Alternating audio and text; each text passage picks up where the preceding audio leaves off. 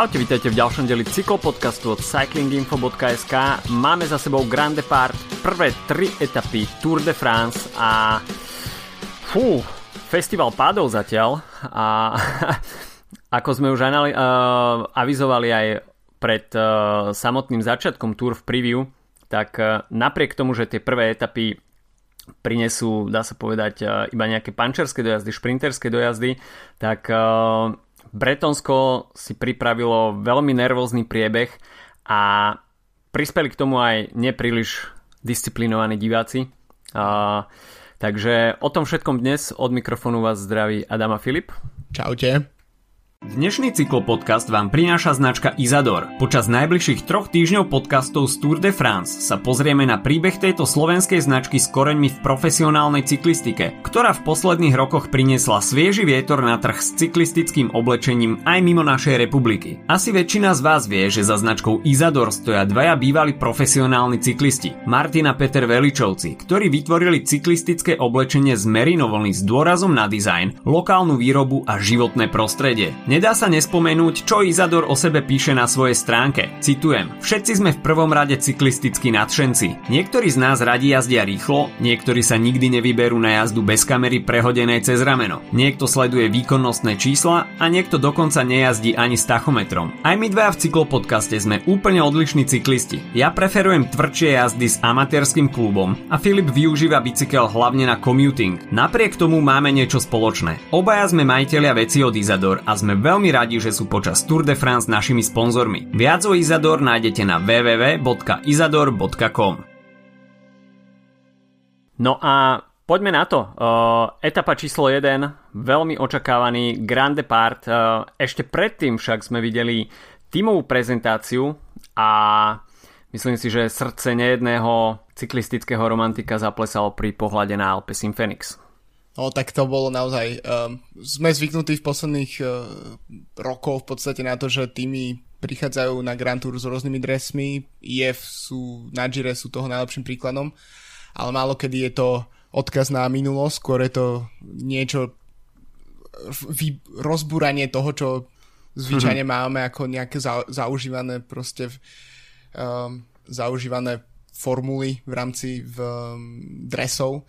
No a Alpecin Phoenix sa vrátil najviac dozadu, ako sa dalo mm-hmm. um, a uctil si tým Raymona Pulidora, teda starého otca Matio van der Pola, o ktorom dnes ešte určite bude reč. No a nakoniec najväčšie sklamanie pre mňa toho dňa bolo, keď, keď som sa dočítal, že to boli dresy len na prezentáciu. No a potom samozrejme že opäť mi srdce zaplesalo, keď som si zapol v sobotu prenos a videl som, že nakoniec to ten tým mal schválené na, do prvej etapy a aj napriek tomu, že tam Thunderpool nevyhral, tak uh, aspoň to aspoň ho ukázal pred naozajstnými televíznymi kamerami v naozajstnom, naozajstnom prenose. A to teda Alpecin Phoenix sa ukazuje naozaj, že to myslí vážne na tohto ročný Tour de France, takže um, pre mňa super úvod, um, čo sa týka akože modná policia ja by sa vzal aj na nostalgické nejaké ako prejavy a podobne aj vizuálne, tak solidných 9,5 z 10. Keby trochu tie loga boli trošku decentnejšie, tak, tak by to bolo viac pohode, ale rozumiem, prečo tak nie je. Ja som bol popravde úplne v šoku a normálne mi aj až e, vyhrkli slzy, keď, keď som to videl. Takže skutočne perfektný ťah od e, Alpecinu Phoenix podstate... Ešte aj s tými fotkami na, áno, na starom áno, aute a v tej áno, istej póze, to, to sa naozaj oplatí vygoogliť, ak ste to ešte nevedeli. Takže to skutočne uh, marketingovo zvládli na výbornú. A v prípade Mateo van der Poola tak uh, uh, tam ten odkaz do minulosti je jasný, v podstate pochádza z rídzo-cyklistickej rodiny, takže tie cyklistické gény a nielen teda gény, ale aj výsledky svojich, e, či už svojho otca alebo starého otca. Stoja za to. A Mate van der Poel úspešne nadviazal. A e, nepredbiehajme však e, etapa číslo 1 a dá sa povedať, že sme videli to pred samotným záverom, čo sme nechceli vidieť. Dva hromadné pády. A skutočne kto na tohto ročnej túre ešte nepadol, nech sa hlási o sú, súdruha Žinčicu. A, tak. takže skutočne kto nepadol, tak ešte na tohto ročnej, tak na tohto ročnej túre asi nejazdí, pretože tam e, toľko karbónu a kosti, čo popraskalo, tak e, to sme už dávno nevideli. A znova sa otvorila téma nejakej disciplinovanosti uh, fanúšikov popri trati. Jednak minulý rok sme videli veľké obmedzenia, nikomu sa to nepačilo, že sme videli v podstate prázdne cesty a tento rok po, dajme tomu, nejakom znovu naštartovaní aj cyklistiky, aj samotného, samotnej návštevy pretekov fanúšikov vidíme, že opäť vznikajú problémy a naozaj nápis ale omi opi, uh, tak uh, to sa stáva asi novým synonymom hlúposti. Áno, ale na druhej strane ja musím, nechcem obhajovať samozrejme nie takýto akože čín, ale myslím si, že problém je väčší ako je jeden, jeden skrát jednej osoby povedzme pri trati a to je podľa mňa ako teraz keď sa Tour de France neviem ozýva v médiách, že ide žalovať tú danú osobu tak to mi príde ako trochu z veci a myslím si, že by sami mali prijať zodpovednosť ako organizátori pretekov za to, čo sa deje okolo trati. Je jasné, že nemôžeš odkontrolovať povedzme 200 km etapy a dať všade zábrany a podobne, to je proste fyzicky nemožné, ale je musí existovať nejaký spôsob, akým, akým sa dohliada na také špeciálne časti, ktoré sú povedzme uh, plnšie, čo sa týka ľudí.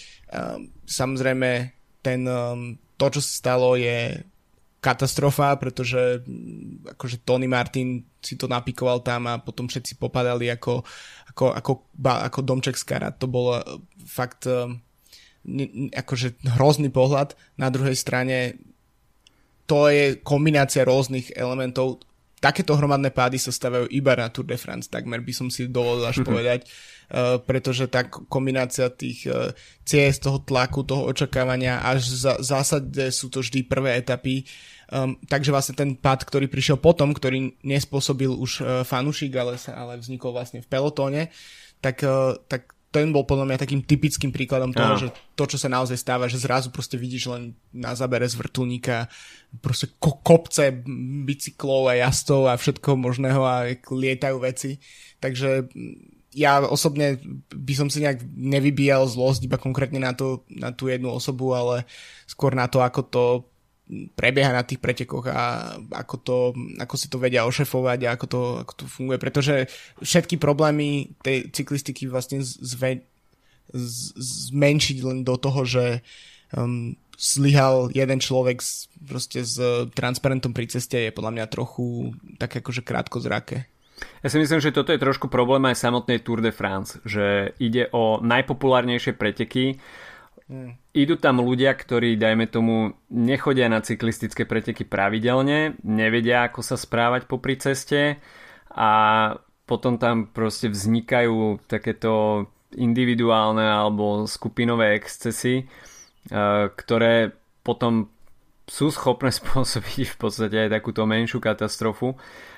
Na druhej strane si však myslím, že pátranie potom vyníkovi nie je úplne zlá vec, pretože samozrejme nejaká hmotná zodpovednosť si myslím, že funguje. Neviem, ako je v tejto veci nastavená francúzska legislatíva, ale ja si myslím, že ako vyvodiť zodpovednosť e, za to aj voči tomu vyníkovi nie je od veci, pretože e, pokiaľ organizátori by k tomu pristúpili, že OK, stalo sa, prosíme o väčšiu disciplinovanosť e, fanúšikov po trati, tak ako nevidíš žiadne reštrikcie, žiadne postihy, tak e, ľudí to nejakým spôsobom netankuje ďalej. Robia si svoju anarchiu po trati znova.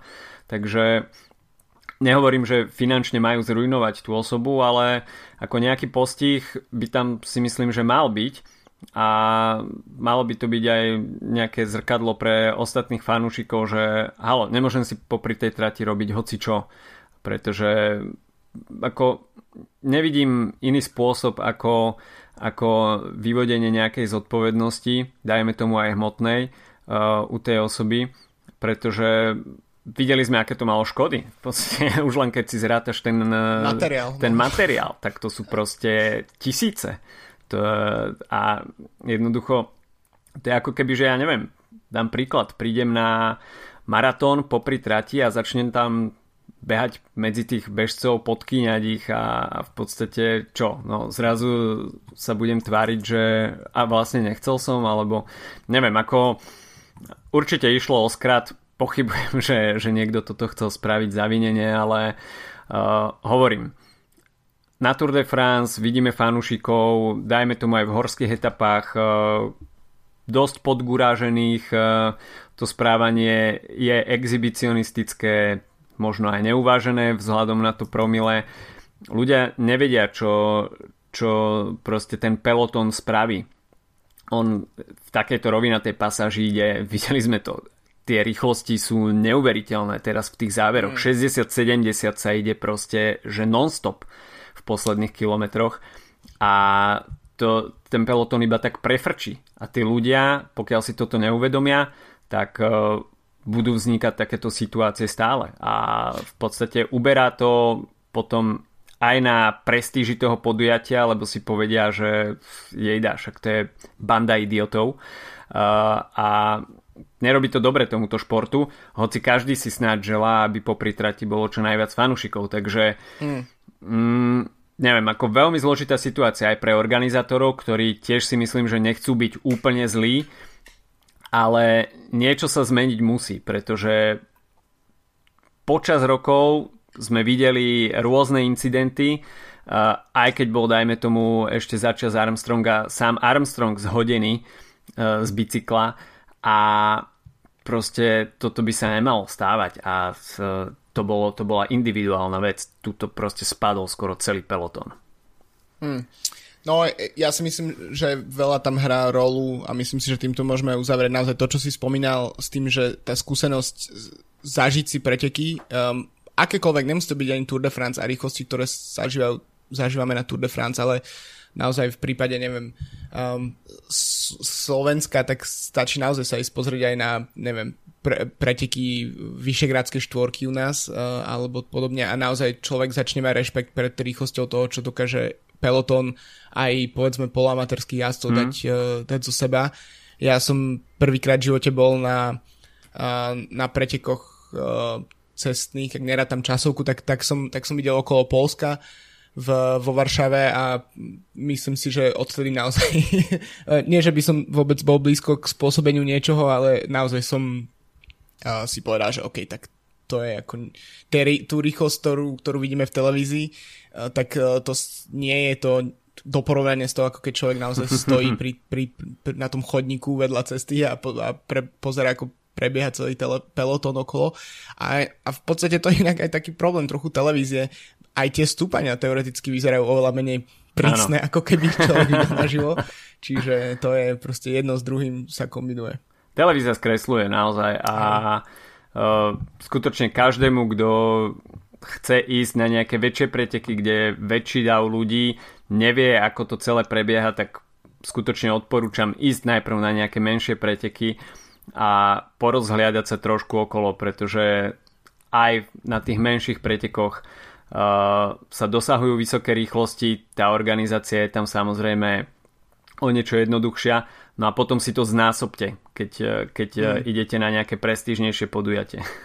no a ja ešte, aby som pridal taký bonmot k tej televízii a k tomu, ako sa skresujú zábery, možno som to už v podcaste hovoril, ale kedysi som pracoval v jednom športovom médiu online a samozrejme v Sagano ére sú články z Tour de France základ online športového magazínu a jeden z článkov si pamätám doteraz bol, že Tony Martin sa stiažoval na, na to, že išli konkrétne na nejaké stúpanie v tých dňoch, nepamätám si už, ktoré to bolo a že to proste ich chcú organizátori zabiť tým, uh, uh, alebo možno do downhill alebo stúpanie, to je jedno. Každopádne, uh, keď som si pozeral z daného miesta fotky v databáze tlačovej agentúry, tak žiadna z nich nevyzerala tak dramaticky, lebo samozrejme, že na tých fotkách to vyzerá všetko, že je rovno, tak, uh, tak som musel upraviť vo Photoshope tú fotku, jednoducho je nakriviť trochu os, aby, aby to vyzeralo, že cyklista naozaj stúpa do niečoho, čo je ako ťažko.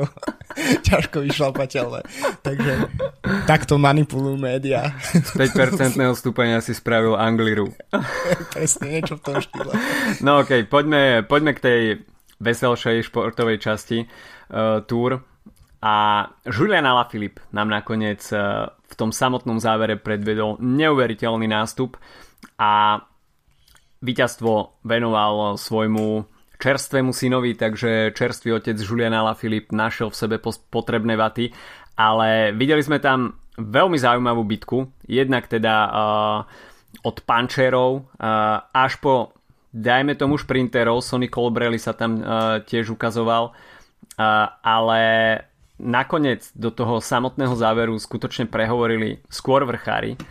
A videli sme Naira Quintanu, ktorý sa tam pokúšal uh, oživiť, dá sa povedať, že nejakú takú svoju starú explozivitu. Uh, nakoniec však ostalo iba pri takom panaš ataku, a keď sme videli Ala Filipa, ako tam nakoniec uh, napálil tie prísne vaty, tak uh, bolo to skutočne niečo neuveriteľné. Uh, Michael Matthews, tak ten nakoniec uh, finišoval na druhom mieste, uh, čo mu dopomohlo samozrejme aj v bodovacej súťaži. A uh, Primož Roglič uh, nakoniec uh, na treťom mieste. Uh, dá sa povedať, že z tých top favoritov nakoniec uh, nestratil nikto. Bol tam uh, takisto aj Geran Thomas, takisto aj Jack Hake, Bilko Kelderman, čiže prišlo to viac menej pokope. A, a Miguel Anke López asi je najvä, s najväčšou stratou. Áno. Ten stratil minútu 49 na Filipa. Takže napriek tomu, že ten hromadný pád nebol úplne, respektíve tie dva pády, ktoré sme videli, neboli najpríjemnejšou časťou tých pretekov, tak uh, v tom konečnom dôsledku uh, sa to do GC až tak veľmi neprejavilo, ale uh, skutočne Quickstep nastúpil do tejto etapy vyslovene s tým, že Ala Filipa dovedú do víťazného konca a oblečú sa do žltého.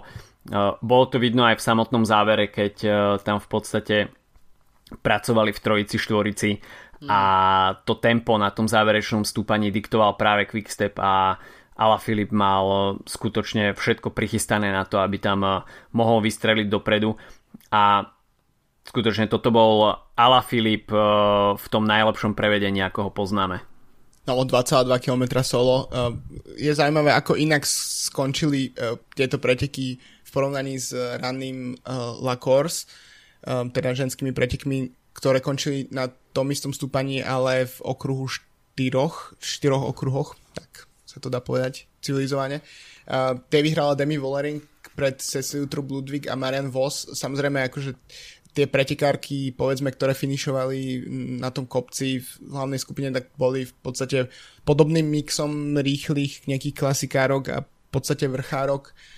Napriek tomu boli schopní finišovať v skupine, zatiaľ čo tom jednom finiši, vlastne keďže, keďže nebol okruh na tomto kopci na, na, v prvej etape Tour de France, tak uh, vlastne sa to celé rozbilo, ako keby v podstate to viac pripomínalo nejaké ardenské závery hmm. um, a v tom naozaj Ala Filip jak doma a ukázalo sa, že to ako to bolo jak nakreslené pre neho a samozrejme boli nejaké dve očakávania od toho, ako by to mohlo dopadnúť. Buď, buď to vyhrá Thunderpool vo svojom uh, retro drese, o ktorom sme sa už bavili a mm-hmm. oblečie si žltý dres, alebo to vyhrá čerstvý otec Ala Filip, ktorý si tým v podstate podmaní opäť celú francúzskú verejnosť hneď od prvých dní, tak uh, nakoniec jeden z týchto dvoch scenárov sa naplnil a myslím si, že ten druhá etapa, o ktorej teraz budeme hovoriť, tak zase nám trošku to vyrovnala tie váhy a, a je to podľa mňa uh, taký príjemný protipol k tým, tým vlastne nepríjemným udalostiam, k tým pádom, ktorých je množstvo. Um, takže to sú aspoň také pozitívne správy z tých prvých dní Tour de France. No Thunderpool, to čo ne, nevyšlo v etape číslo 1, tak uh, prišlo v druhý deň a dá sa povedať, že uh, vzal si možno aj trošku inšpiráciu od Juliana Filipa, pretože bol to veľmi podobný scenár na Mour de Bretagne, ktorý bol určite mm, parametrami ťažšie stúpanie ako v etape číslo 1. Skutočne ten úvod na Mur de Bretagne je veľmi strmý a v podstate v tých rýchlostiach, na, s ktorými sa tam naletelo, tak bolo skutočne neuveriteľné, aké vaty Mate van der Poel vyťahol zo svojich nôh a dá sa povedať, že veľmi neohrozene uh, si potom počínal. A nakoniec, možno ani on sám nemyslel na to, že, že by to mohlo stačiť na žltý dres. Asi skôr v danú chvíľu myslel na etapové víťazstvo.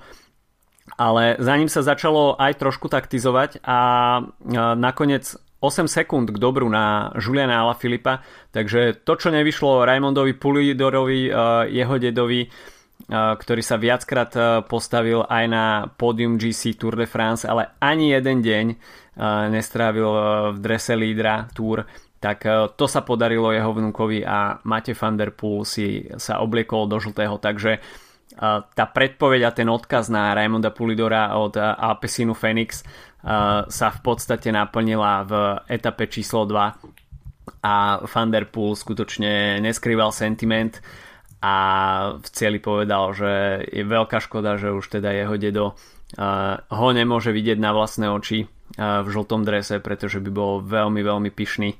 Takže to, čo sa nepodarilo Raimondovi Pulidorovi, tak ďalšia generácia máte Van Der Poel v žltom drese, čiže obrovská radosť v drese Alpecin Phoenix, okrem etapového, etapového víťazstva aj prezlečenie sa do žltého dresu a v podstate pri prvej účasti na Tour de France uh, skutočne zatiaľ rozprávkový úvod.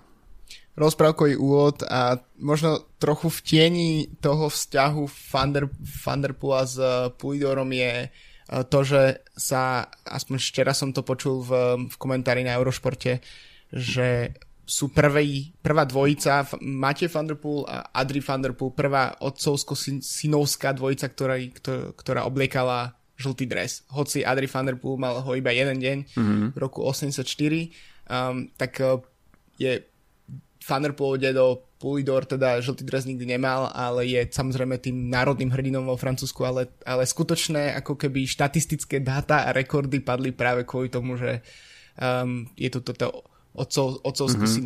vzťah. Takže to je tiež také zaujímavá štatistika k tomu. Keď si vezmeš, um, že Alpecin Phoenix je stále pro Conti team, um, tak to je naozaj rozprávková sezóna, ktorú, ktorú majú a nie len vďaka nemu, o tom sa budeme baviť o sekundu.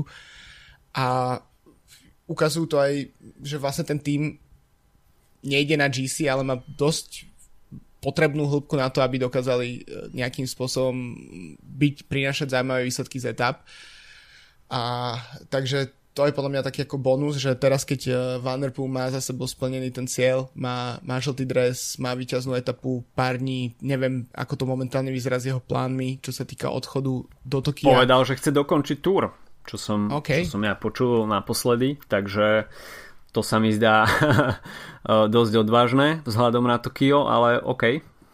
Možno, to sú, možno to je najlepší tréning, myslel som, že tam je akurát nejaké podmienky s karanténou a podobne, to je ale úplne jedno, pretože čo som chcel povedať je, že ak by túr nedokončil, tak stále má dosť e, podľa mňa e, parťákov v týme, ktorí vedia za ňu zaskočiť, mhm. špeciálne mm-hmm. v šprintoch sa ukazuje, čiže ktorý tých príležitostí bude dosť Caleb Ewan je von zri, um, no a máme tu Tima Merliera a Jaspera Philipsena, o ktorých môžeme sa baviť teraz v súvislosti s etapou číslo 3. No skutočne včera sme videli prvú rídze šprinterskú etapu a dá sa povedať, e, že ich bude 8 na Tour de France, takže veľmi pestré pole e, pre pôsobenie šprinterov, ale opäť sme videli etapu poznačenú pádmi, Uh, schytal to aj Primož Roglič, ktorý vyzeral byť veľmi doudieraný. Na zemi skončil aj Tadej Pogačar, jeho stav však ale nebude asi až tak vážny. Jack Hake, tak uh, ten je už ten s pretekou von, ten vyzeral veľmi, veľmi zle. V podstate hneď ho tam museli nejakým spôsobom fixovať, takže nebol úplne v poriadku a sám som zvedavý, že, že aký rozsah bude tých zranení. Roglič ten išiel po konci etapy do nemocnice, ale mal by nastúpiť na dnešný deň, takže pár dní ho to asi bude bolieť. Trošku škoda pre ňo aj vzhľadom na etapu číslo 5, čo bude individuálna časovka, tam asi nebude môcť podať úplne plnohodnotný výkon a práve na časovkách chcel získať sekundy na svojich superov. Každopádne však e, v tom samotnom závere sme nakoniec videli 1-2 pre Alpecin Phoenix a bolo to spôsobené aj pádom Caleba Juena, ktorý sa tam najprv lakťoval s Petrom Saganom.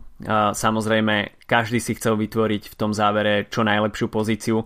Juven sa tam nakoniec v tej poslednej ťahlej zákrute dostal pred Sagana akurát, že zavedel svojim predným kolesom práve o zadné koleso Tima Merliera, ktorý bol pred ním. Juven išiel k zemi a zobral so sebou aj Sagana. Juven dopadol oveľa horšie, ten pád bol skutočne dosť tvrdý. Sagan, ten si ustlal, neviem či na jeho bicykli, tak sa mi zdá trošku, takže ten neokúsil až tak tvrdosť toho asfaltu, ale samozrejme nič príjemné pre Petra Sagana a určite v najbližších dňoch sa mu nebude spať úplne najlepšie.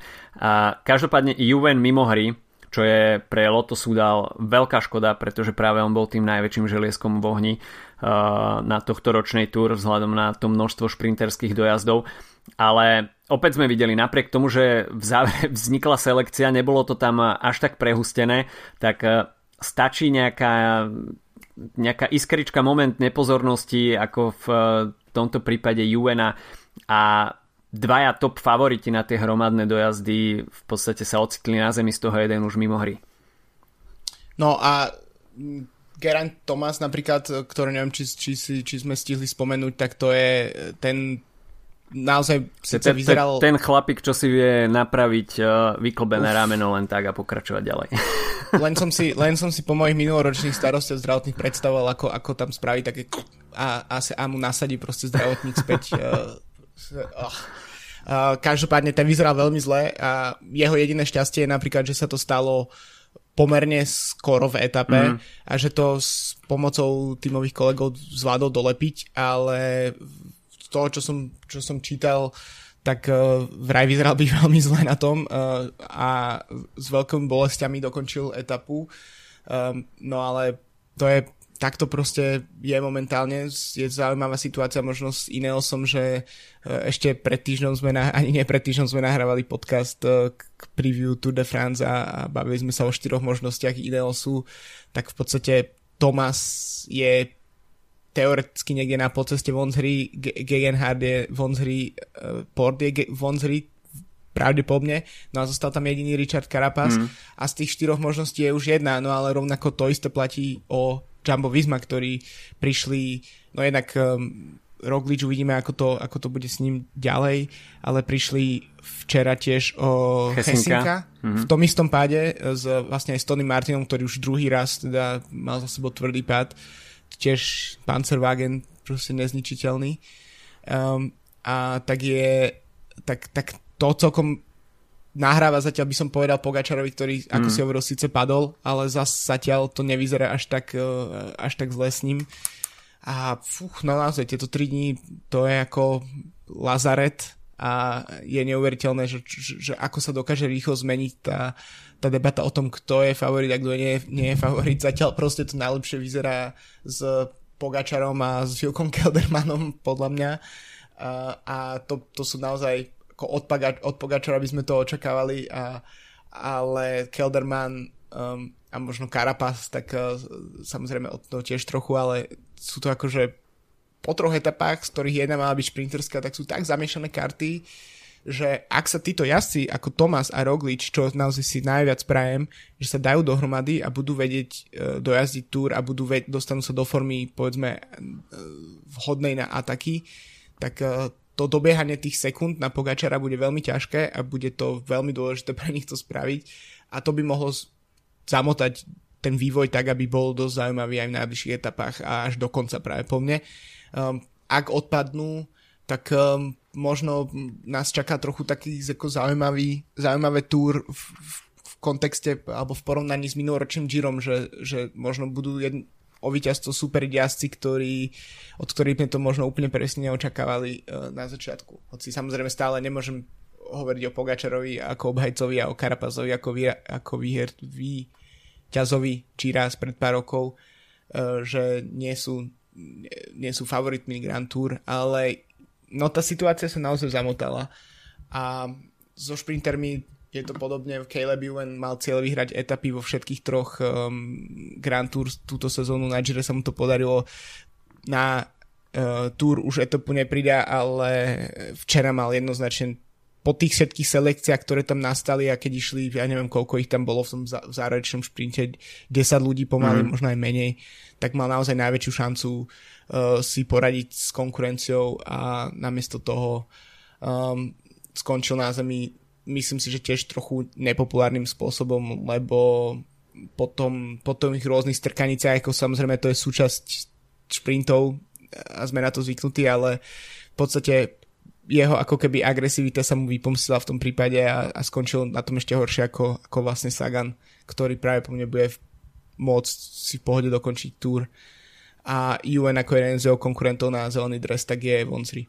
No sám som zvedavý, že ako najbližšie dní zapôsobia na tú rekonvalescenciu pre uh, ľudí, ktorí sa spamätávajú z tých tvrdých pádov, hlavne teda GC jazdcov, najmä teda uh, Primož Roglič a Geran Thomas. A pretože tie najbližšie dni uh, budú pomerne až na tú individuálnu časovku by sa mohli trošku ukludniť, aj keď vzhľadom na to, čo sme videli zatiaľ v doterajších troch dňoch, sa nedá očakávať, že by sa tempo nejakým spôsobom zvolnilo. A dnes však už e, jazdci absolvujú ďalšiu šprinterskú etapu, takže opäť šanca pre šprinterov. V etape číslo 5 pôjde o 27 km dlhú individuálnu časovku. Na papieri to vyzerá byť viac menej placka, zo pár e, nejakých e, menších brdkov, ale nemalo by to byť nič dramatické. A práve tam sa ukáže mm, zdravotný stav jazdcov na GC, ako sú na tom po týchto pádoch a možno to bude taký prvý odrazový mostík a nastavenie zrkadla jazdcom GC, takže veľká pozornosť bude na etape číslo 5. No a etapa číslo 6, tak to bude opäť ďalšia šanca pre šprinterov, takže medzi dvoma šprinterskými etapami vsadená individuálna časovka. Zatiaľ teda skutočne túr plná pádov, veľa nepríjemných situácií, veľká nervozita, a napriek tomu, že sme ani krokom nevstúpili do nejakého horského terénu, tak už sme videli uh, nutnosť riešiť prvých trablov aj pre hlavných GC konkurentov.